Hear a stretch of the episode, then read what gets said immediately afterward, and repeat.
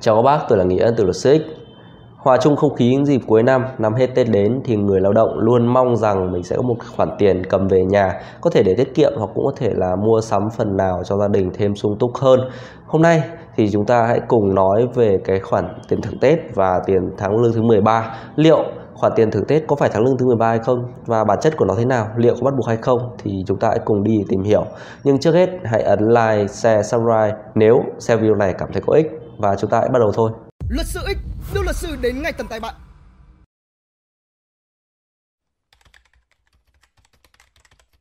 Phải khẳng định một điều như thế này, tháng lương thứ 13 hay tiền thưởng Tết không phải một khái niệm pháp lý được quy định rõ ràng trong Bộ luật Lao động năm 2012 hay mới đây nhất là Bộ luật 2019 ờ, có hiệu lực vào năm 2021. Tháng lương thứ 13 hay tiền thưởng Tết được coi là một khoản tiền thưởng được quy định tại điều 103 Bộ luật Lao động hiện hành là 2012. Còn đến 2021 thì nó được quy định tại điều 104. Chúng ta hãy cùng đi tìm hiểu khái niệm này bằng cách là vào trong web luật việt nam.vn uh, ờ, search uh, Bộ luật Lao động 2012 và chúng ta tìm đến điều 103. Ở điều 103 thì có rằng là Tiền thưởng, tiền thưởng là một khoản tiền mà người sử lao động thưởng cho người lao động căn cứ vào kết quả sản xuất kinh doanh hàng năm và mức độ hoàn thành công việc của người lao động. Quy chế thưởng là do người sử lao động quyết định và công bố công khai tại nơi làm việc khi tham khảo ý kiến của tổ chức đại diện tập thể lao động tại cơ sở. Ngược lại thì điều 104 có mở rộng vấn đề rằng thưởng chứ không hỏi là tiền thưởng nữa, có thể là số tiền, có thể là tài sản hoặc hình thức khác. Đây là vấn đề mà rất nhiều người tranh cãi rằng là những cái công ty có thể thưởng bằng à, những chính những cái giá trị những sản phẩm của công ty thay bằng một số tiền được định khung và tất nhiên, cũng phải dựa trên là kết quả sản xuất kinh doanh và mức độ hoàn thành công việc. Như vậy thì có ba yếu tố ảnh hưởng đến việc thưởng. Thứ nhất là yếu tố đó chính là cái tình hình, cái thực trạng sản xuất kinh doanh của doanh nghiệp nếu doanh nghiệp trong một cái năm mà kinh doanh không có hiệu quả hoặc kinh doanh lỗ, thì ờ, việc khoản tiền thưởng là không bắt buộc. Và thứ hai là mức độ hoàn thành công việc.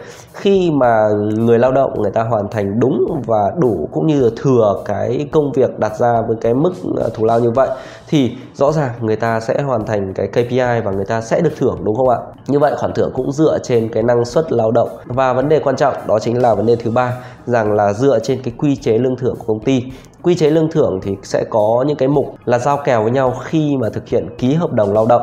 Và giao kèo này được cụ thể hóa bằng một cái bản quy chế được được thông qua bởi tổ chức đại diện người lao động. Như vậy có thể thấy rằng tháng lương thứ 13 là tách biệt với khoản tiền thưởng Tết và cũng nằm trong khái niệm đó chính là thưởng hoặc là khoản tiền thưởng. Đây là một cái khoản tiền không bắt buộc và phải dựa trên ba yếu tố mà tôi vừa đề cập nói trên nhiều công ty sẽ lựa chọn rằng trả tháng lương thứ ba không trả tháng lương tết. Nhiều công ty thì trả cả hai và cũng có nhiều công ty sẽ có lựa chọn rằng là không thanh toán bất kỳ khoản chi phí nào liên quan thưởng tết hay tháng lương thứ 13 cả. Như vậy một điều lưu ý rằng là khi tham gia bất kỳ quan hệ lao động nào chúng ta phải uh, nghiên cứu kỹ cũng như đặt ra những cái điều kiện để có thể cuối năm chúng ta không bị mâu thuẫn rằng là được thưởng hay không được thưởng. Cách tính tháng lương thứ 13 cũng rất là đa dạng. Có rất nhiều công ty sẽ lựa chọn tính tháng lương thứ 13 là trung bình của những cái tháng lương ờ, 12 tháng lương trước đó.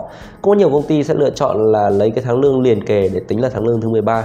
Cũng có nhiều lượng công ty lựa chọn đó chính là lấy cái mức lương ờ, tối thiểu vùng để áp vào luôn tháng lương thứ 13. Điều này pháp luật cũng không có quy định rõ ràng, do đó sự ờ, phân định về tháng lương thứ 13 bao nhiêu phụ thuộc hoàn toàn vào doanh nghiệp. Hay nói cách khác là doanh nghiệp niêm yết cái quy chế về lương thưởng được thông qua bởi tổ chức đại diện của tập thể người lao động. Hy vọng rằng video này sẽ giúp ích được cho các bác. Hãy xem thêm bài viết tham khảo ở dưới phần mô tả video và nếu có những băn khoăn thắc mắc, hãy comment để chúng ta cùng trao đổi. Xin chào và hẹn gặp lại.